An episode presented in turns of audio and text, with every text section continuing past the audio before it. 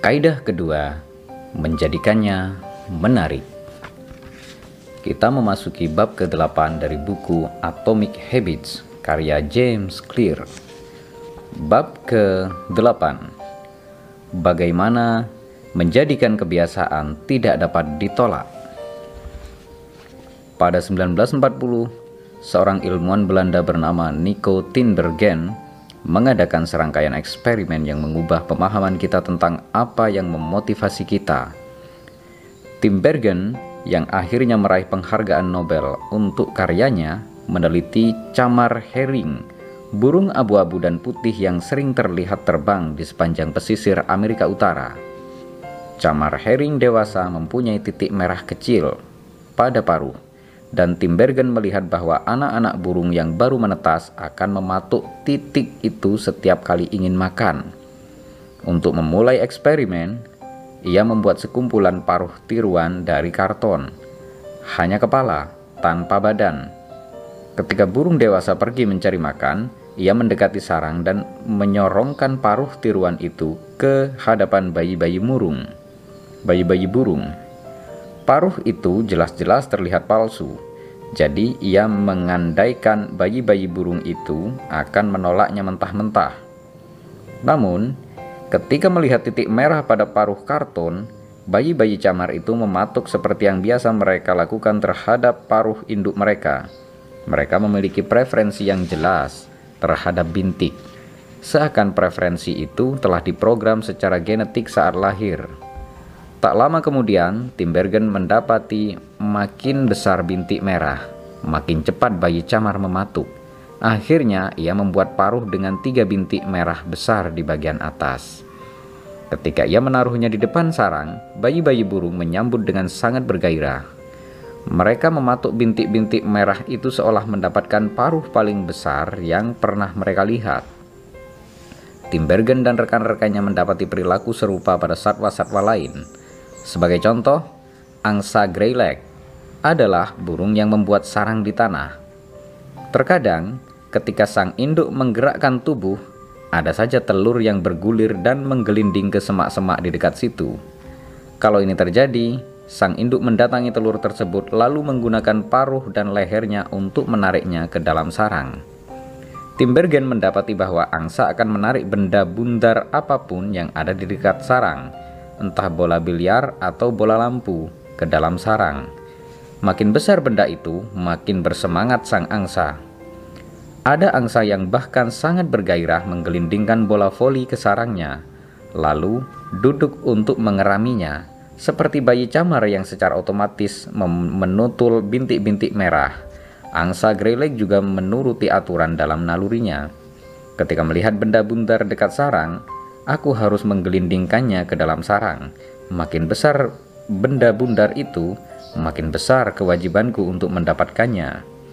Agaknya otak tiap hewan sudah terisi aturan-aturan tertentu seputar perilakunya, dan ketika ada versi lebih besar dari yang diinformasikan oleh aturan itu, versi itu sama menariknya seperti pohon Natal. Ilmuwan menyebut petunjuk yang dibesar-besarkan ini supernormal stimuli. Rangsangan supernormal ini adalah versi yang lebih besar dari realitas. Misalnya, paruh dengan 3 bintik merah atau telur seukuran bola voli. Dan benda tersebut memunculkan tanggapan yang lebih kuat daripada biasanya. Manusia juga cenderung terkecoh oleh versi-versi lebih besar dari realitas. Junk food misalnya, cenderung membuat sistem ganjaran kita kacau. Setelah menghabiskan ratusan ribu tahun berburu dan mencari makan di alam liar, otak manusia berkembang ke tingkat yang sangat menghargai garam, gula, dan lemak. Makanan-makanan seperti itu seringkali kaya kalori dan sangat langka ketika nenek moyang kita sedang menjadi perambah di sabana. Ketika Anda tidak tahu di mana Anda akan mendapatkan makanan lagi, makan mungkin semata strategi yang dahsyat untuk bertahan hidup. Namun, sekarang kita tinggal di lingkungan yang kaya kalori. Makanan berlimpah, tapi otak Anda terus mendambakannya seperti ketika makanan masih langka, memberi nilai tinggi pada garam, gula, dan lemak. Tak lagi menguntungkan bagi kesehatan kita, tapi gairah terhadap unsur-unsur itu tetap ada karena pusat ganjaran di otak tidak berubah selama kira-kira 50.000 tahun. Industri makanan modern bergantung pada pengembangan naluri-naluri paleolitis, lebih dari tujuan evolusionernya. Sasaran utama ilmu makanan adalah menciptakan produk-produk yang lebih menarik bagi konsumen. Hampir setiap makanan dalam kantong, kotak, atau stoples ditingkatkan dengan suatu cara, termasuk dengan menambahkan perisa. Perusahaan menghabiskan jutaan dolar untuk menemukan tingkat kerenyahan yang paling memuaskan pada keripik kentang atau tingkat sengatan yang paling mengasihkan pada minuman soda. Semua bagian bertujuan mengoptimalkan rasa suatu produk di mulut Anda. Kualitas yang dikenal sebagai aerosensation, kentang goreng misalnya, menghadirkan perpaduan yang sangat menarik. Warna coklat keemasan dan renyah di bagian luar, empuk dan lembut di bagian dalam. Makanan olahan lain meningkatkan kontras yang dinamis dalam hal kombinasi sensasi, misalnya renyah dan penuh krim. Bayangkan kenikmatan keju yang meleleh di bagian atas kulit pizza yang renyah, atau kerenyahan kue Oreo yang dipadukan dengan kelembutan bagian dalamnya. Dengan makanan alami yang tidak diolah, Anda cenderung mengalami sensasi yang sama berulang-ulang. Bagaimana rasa kubis ketika Anda menggigitnya untuk ke-17 kali? Setelah beberapa menit, otak Anda tidak berminat lagi dan Anda mulai merasa kenyang. Namun, makanan dengan kontras dinamis yang tinggi membuat pengalaman Anda selalu baru dan menarik, membuat Anda ingin menyantapnya lagi dan lagi. Akhirnya, strategi-strategi seperti itu memungkinkan ilmuwan makanan menemukan bliss point untuk tiap produk. Kombinasi tepat antara garam, gula, dan lemak yang membuat otak Anda bergairah dan membuat Anda terus-menerus menginginkannya. Hasilnya tentu saja adalah Anda makan lebih dari semestinya, karena makanan yang luar biasa lezat jelas lebih menarik bagi otak manusia. Seperti kata Stephen Guyenet, pakar ilmu saraf yang mengkhususkan diri pada perilaku makan dan obesitas, kita menjadi kelewat pandai dalam menekan tombol kita sendiri. Industri makanan modern dan kebiasaan makan berlebihan yang ditimbulkannya hanya salah satu contoh hukum kedua perubahan perilaku, menjadikannya menarik. Makin menarik suatu kesempatan, makin besar peluangnya menjadi pembentuk kebiasaan. Coba perhatikan sekeliling kita. Masyarakat kita dicekoki dengan versi-versi realitas yang direkayasa habis-habisan sehingga lebih menarik daripada dunia yang pernah ditinggali oleh nenek moyang kita. Toko menampilkan manekin dengan pinggul dan dada sempurna untuk menjual busana.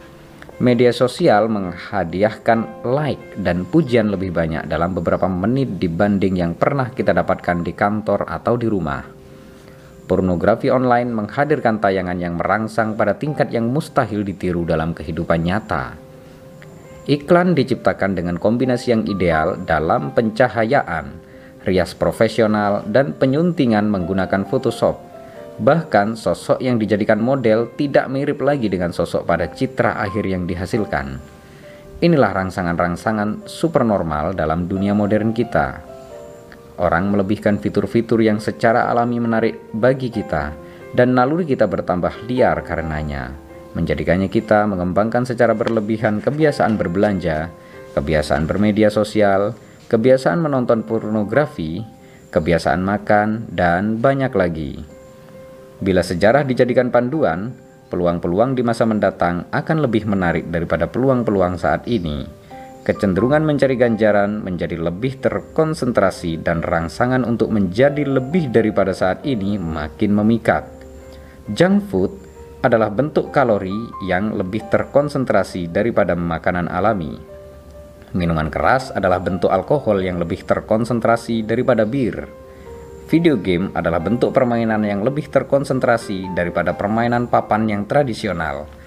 Dibandingkan dengan yang alami, pengalaman-pengalaman syarat kenikmatan ini sulit ditolak. Otak kita sama seperti otak nenek moyang, tapi dengan godaan-godaan yang tak pernah mereka hadapi. Bila ingin meningkatkan peluang terjadinya perilaku, Anda perlu menjadikannya menarik.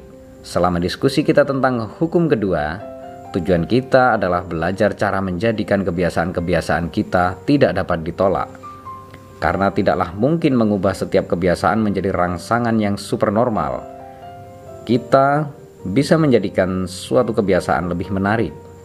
Untuk melakukannya, kita harus mulai dengan memahami apa yang dimaksudkan dengan gairah atau craving dan cara kerjanya. Kita mulai dengan mencermati ciri biologis yang ada pada semua kebiasaan, lonjakan dopamin. Lingkaran umpan balik yang digerakkan oleh dopamin. Ilmuwan dapat memantau kapan persisnya kebangkitan selera berlebihan terjadi dengan mengukur neurotransmitter yang disebut dopamin. Pentingnya dopamin mulai disadari pada 1954 ketika ahli ilmu saraf James Olds dan Peter Milner melakukan eksperimen yang mengungkapkan proses neurologis di balik gairah atau craving dan hasrat atau desire. Dengan menanamkan elektroda di otak tikus, peneliti mengeblok pelepasan dopamin. Di luar dugaan ilmuwan, tikus kehilangan semangat hidup sama sekali. Mereka kehilangan selera makan. Mereka tidak mau berhubungan seks. Mereka tidak menginginkan apapun. Dalam beberapa hari, hewan-hewan itu mati kehausan. Dalam kajian-kajian lanjutan, ilmuwan-ilmuwan lain juga menghalangi pelepasan dopamin dalam otak. Tapi kali ini, mereka menyemprotkan sedikit air gula ke mulut tikus-tikus yang kekurangan dopamin. Wajah tikus-tikus kecil itu terkesan bersemangat dan senang setelah merasakan kelezatan itu. Bahkan, walaupun dopamin dihalangi, mereka menyukai gula sama seperti sebelumnya. Mereka hanya tidak menginginkannya lagi. Kemampuan mengalami kenikmatan masih ada. Tapi tanpa dopamin, gairah tidak ada, dan tanpa gairah, aksi berhenti. Ketika peneliti lain membalik proses ini dan membanjiri sistem ganjaran dalam otak dengan dopamin, hewan-hewan itu menjalankan kebiasaan dengan peningkatan yang luar biasa. Dalam suatu kajian, tikus menerima tambahan dopamin yang kuat tiap kali mengendus ke dalam kotak. Dalam hitungan menit, tikus mengembangkan hasrat yang sangat kuat sehingga mulai mengendus-ngendus ke dalam kotak sebanyak 800 kali dalam 1 jam. Manusia tidak terlalu berbeda. Pemain judi slot mesin rata-rata memutar roda 600 kali dalam 1 jam. Kebiasaan adalah lingkaran umpan balik yang digerakkan oleh dopamin. Setiap perilaku yang sangat berpeluang menjadi kebiasaan, memakai obat bius, makan junk food, bermain video game, melihat-lihat media sosial, berhubungan dengan kadar dopamin yang lebih tinggi. Hal sama berlaku untuk perilaku biasa yang paling mendasar seperti makan, minum, berhubungan seks, dan bergaul. Sudah lama sekali ilmuwan menduga dopamin terkait dengan semua kenikmatan. Padahal sekarang kita tahu dopamin memainkan peran paling penting dalam banyak proses neurologi, termasuk motivasi, belajar, dan memori, hukum dan kebencian, termasuk gerakan-gerakan yang disengaja. Ketika sampai pada kaitannya dengan kebiasaan, kesimpulan kita adalah sebagai berikut. Dopamin dilepaskan tidak hanya ketika Anda mengalami kenikmatan, tapi juga ketika Anda mengantisipasinya. Orang yang ketagihan berjudi mengalami lonjakan dopamin tepat sebelum memasang taruhan, bukan setelah mereka menang. Orang yang ketagihan kokain kebanjiran dopamin ketika melihat bubuk itu, bukan setelah memakainya. Setiap kali Anda membayangkan suatu peluang akan memberikan ganjaran kepada Anda, kadar dopamin Anda melonjak karena antisipasi. Dan setiap kali dopamin melonjak, begitu pula motivasi untuk beraksi. Antisipasi terhadap ganjaranlah, bukan pemenuhannya, yang membuat kita melakukan tindakan. Yang menarik, sistem ganjaran yang diaktifkan dalam otak ketika menerima ganjaran adalah sistem yang sama teraktifkan ketika Anda mengantisipasi ganjaran itu. Ini satu alasan mengantisipasi pengalaman seringkali bisa terasa lebih baik daripada ketika mendapatkannya. Sewaktu kanak-kanak berpikir tentang hari Natal bisa lebih menggairahkan daripada saat membuka hadiah. Ketika sudah dewasa, berhayal tentang liburan mendatang bisa lebih mengasyikkan daripada ketika menjalani liburan itu sendiri. Ilmuwan menyebutnya perbedaan antara ingin dan suka. Otak Anda memiliki jauh lebih banyak rangkaian saraf yang disediakan untuk menginginkan ganjaran daripada menyukainya. Pusat-pusat rasa ingin dalam otak berukuran besar. Pangkal otak, nucleus accumbens, ventral tegmental area, dorsal striatum, amigdala, dan bagian-bagian dalam prefrontal cortex. Sebagai perbandingan, pusat-pusat rasa suka dalam otak jauh lebih kecil. Bagian-bagian itu sering disebut hedonic hotspot dan terdistribusi seperti pulau-pulau kecil di seluruh otak. Sebagai contoh, peneliti menemukan 100% nucleus accumbens teraktifkan sewaktu kita sedang ingin. Sementara itu, hanya 10% yang teraktifkan ketika kita sedang suka. Kenyataan bahwa otak mengalokasikan begitu banyak ruang yang berharga untuk kawasan-kawasan yang berperan dalam gairah dan hasrat adalah bukti lebih lanjut tentang peran penting proses ini. Gairah adalah mesin yang mendorong perilaku. Setiap aksi diambil karena antisipasi yang mendahuluinya. Gairahlah yang membuat orang memberikan tanggapan. Wawasan ini mengungkapkan pentingnya kaidah kedua perubahan perilaku. Kita perlu membuat kebiasaan kita menjadi menarik karena sesungguhnya harapan mendapatkan pengalaman menyenangkan yang memotivasi kita untuk beraksi. Inilah peran strategi yang terkenal sebagai paket godaan. Cara menggunakan paket godaan untuk menjadikan kebiasaan lebih menarik. Ronan Byrne, mahasiswa teknik elektro di Dublin, Irlandia, senang menonton Netflix. Tapi ia juga tahu bahwa ia harus lebih sering berolahraga. Menggunakan keterampilan tekniknya, Byrne memodifikasi sepeda statis, menghubungkannya dengan laptop dan pesawat televisi. Kemudian ia menulis program komputer yang akan memungkinkan Netflix dapat ditonton hanya jika ia bersepeda pada kecepatan tertentu. Kalau ia menurunkan kecepatan terlalu lama, apapun yang sedang ditonton akan berhenti sampai ia mulai mengayuh lagi. Kata salah seorang penggemarnya, ia menghilangkan obesitas sambil menonton Netflix. Ia juga menggunakan paket godaan untuk membuat kebiasaan olahraganya lebih menarik. Paket godaan bekerja dengan mengaitkan aksi yang Anda inginkan dengan aksi yang perlu Anda lakukan.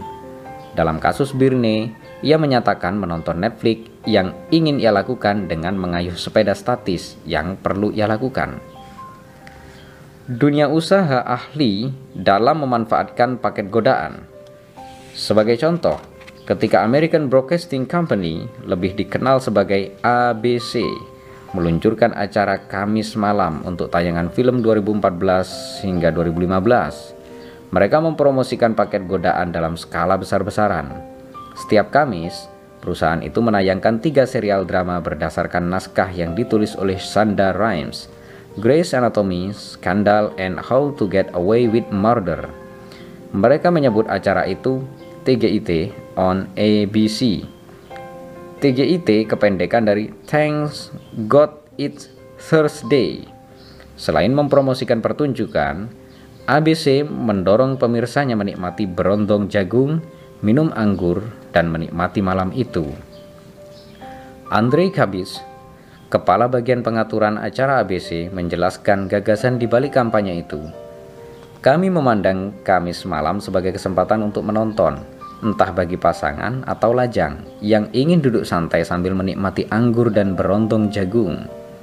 Kecemerlangan strategi ini adalah bahwa ABC menghubungkan yang perlu dilakukan oleh pemirsa menonton serial drama mereka dengan sesuatu yang sudah diinginkan oleh mereka.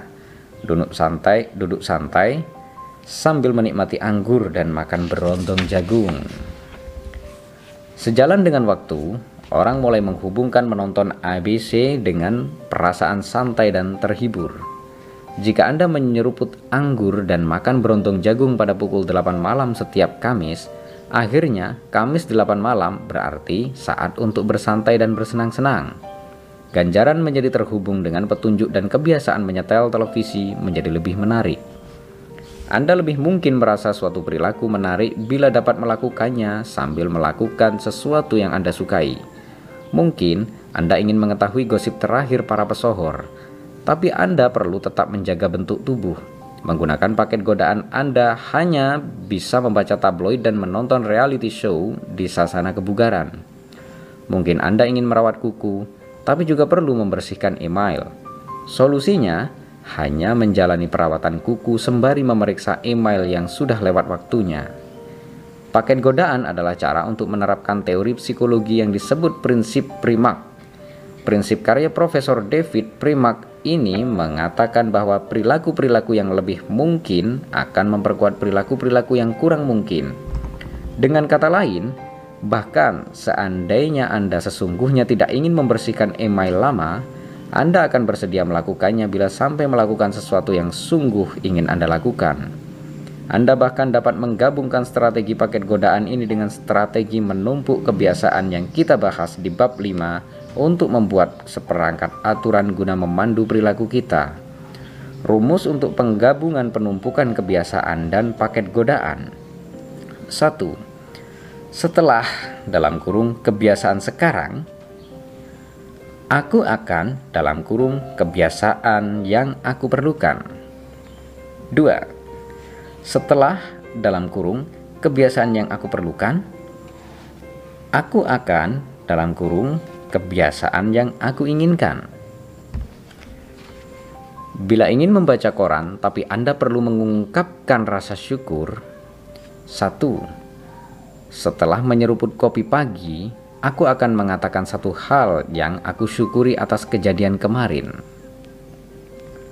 2. Setelah menyeruput kopi pagi, aku akan mengatakan satu hal yang aku syukuri atas kejadian kemarin, yaitu kebutuhan. 2. Setelah mengatakan satu hal yang aku syukuri, aku akan membaca koran atau keinginan. Bila ingin menonton acara olahraga, tapi perlu melakukan telepon penjualan, 1. Setelah kembali dari istirahat makan siang, aku akan menelepon 3 klien potensial atau kebutuhan. 2. Sesudah menelepon 3 klien potensial, aku akan memeriksa ESPN atau keinginan. Bila ingin memeriksa Facebook, tapi Anda perlu lebih banyak berolahraga, 1. Setelah mengeluarkan ponsel, aku akan melakukan burpee 10 kali, yaitu kebutuhan. 2. Setelah melakukan burpee 10 kali, aku akan memeriksa Facebook, yaitu keinginan. Harapannya pada akhirnya Anda akan lanjut dengan menelepon 3 klien atau melakukan burpee, karena itu berarti Anda dapat membaca berita olahraga terkini atau memeriksa Facebook. Melakukan hal yang perlu Anda lakukan berarti melakukan hal yang ingin Anda lakukan. Kita memulai bab ini dengan membahas rangsangan supernormal, yaitu versi realitas yang dilebihkan sehingga menaikkan hasrat Anda untuk melakukan aksi. Paket godaan adalah satu cara untuk menciptakan versi kebiasaan yang dilebihkan dengan menghubungkannya dengan sesuatu yang sudah Anda inginkan. Tidaklah mudah merekayasa kebiasaan yang betul-betul tidak dapat ditolak. Tapi strategi sederhana ini dapat dipakai untuk menjadikan kebiasaan apapun lebih menarik daripada yang seharusnya. Ringkasan bab ke-8. Kaidah kedua perubahan perilaku adalah menjadikannya menarik. Makin menarik suatu kesempatan, makin besar peluangnya untuk menjadi kebiasaan. Kebiasaan adalah lingkaran umpan balik yang digerakkan oleh dopamin. Ketika kadar dopamin meningkat, begitu pula motivasi kita untuk beraksi. Antisipasi terhadap ganjaranlah, bukan pemenuhannya, yang membuat kita melakukan aksi. Makin besar antisipasi, makin besar lonjakan dopamin yang terjadi. Paket godaan adalah satu cara untuk menjadikan kebiasaan Anda lebih menarik. Strategi ini adalah memasangkan aksi yang Anda inginkan dengan sebuah aksi yang Anda butuhkan. Terima kasih dan bersambung ke bab 9.